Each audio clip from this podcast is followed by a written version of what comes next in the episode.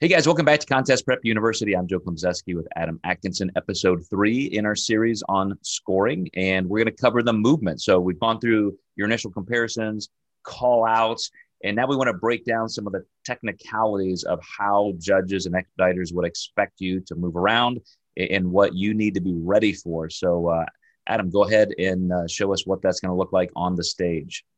So, this is a great one to talk about. So, when you get your initial call out, the call out again is in numerical order. So, it doesn't mean like if they call you as the first number and you land center, that you're first. They're still going to move you guys around.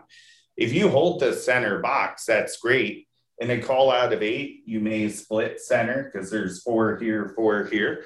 Um, what ends up happening is they start moving people based on how they think you should place. So this is where the term head judge is really important. The head judge is the one who is moving everyone. So let's say you're on the five line here and your number is 177. She says switch with competitor 162. You guys raise your hands and switch.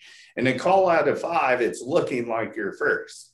However, each one of these judges gets to score you individually. So we know the head judge thinks you're first, but this judge may say you're second, and I like the person on the three square or the two square better. Um, with that being said, all the moving only matters from that one judge's perspective everyone else gets their choice on how they get to score you.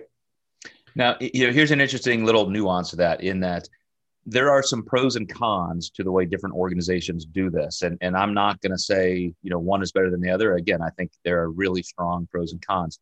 Uh, one of the things I like about the NPC and the IFBB is they're very consistent across the board. You know what to expect. They do it the same way every single time and so there is a lot of continuity to the fact that if you're if you get first call outs and, and the head judge puts you in that that center stage position you, you got to feel pretty happy about that. Other organizations almost like double blind placebo controlled studies they almost intentionally don't do that because they don't want the head judge to bias the other judges and so a lot of times you walk off the stage and you know you, your class, and the spectators have no idea what's going to happen because you, you could you could literally be so good that they kind of put you on the end and say, well, that person's obviously first. Let's let's look at everybody else. And and other judges have a lot more say in asking the head judge, hey, I want to see this person next to this person. And can you move this person here? So the head judge in other organizations is almost like just the arbiter, the the referee, but everybody has a, a lot of a lot of vocal input. And, again, pros and cons, but with the NPC heading into these national level shows, vying for IFBB Pro cards, it's pretty cut and dry and systematic.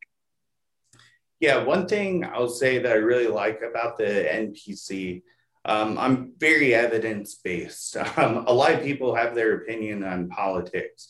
Um, but show me the evidence and I'll agree. Um, I've seen more evidence point towards integrity versus lack of. Um, I've seen Sandy step off a panel because she had a sister in law competing. Um, I've seen Becky pop off the panel due to opposing client competing. Um, I've seen lots of acts of integrity versus uh, you know political bias. And uh, I, I really like that about the npc mm-hmm. so uh, maybe a quick mention. Is there a way just in terms of professional aesthetic when judges are moving you around like competitor three please you know change place competitor eight uh, is there an expeditious way that they like to see things done well, I think that they like to see competitors listen, and mm-hmm. uh, also too, like if you get moved to the four spot, that doesn't mean it's done. They might turn you and bring you back. So don't act mad or sad that you got moved out of center box because I've seen people get moved back in. Um, and psychology shows us we would much rather look at people smiling versus frowning.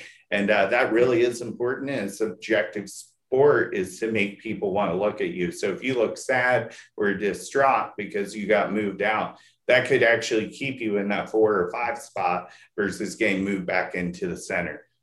For sure. All right, guys, stay tuned in Contest Prep University. Next episode, we're going to talk about what the judges are actually doing. We'll see you next time.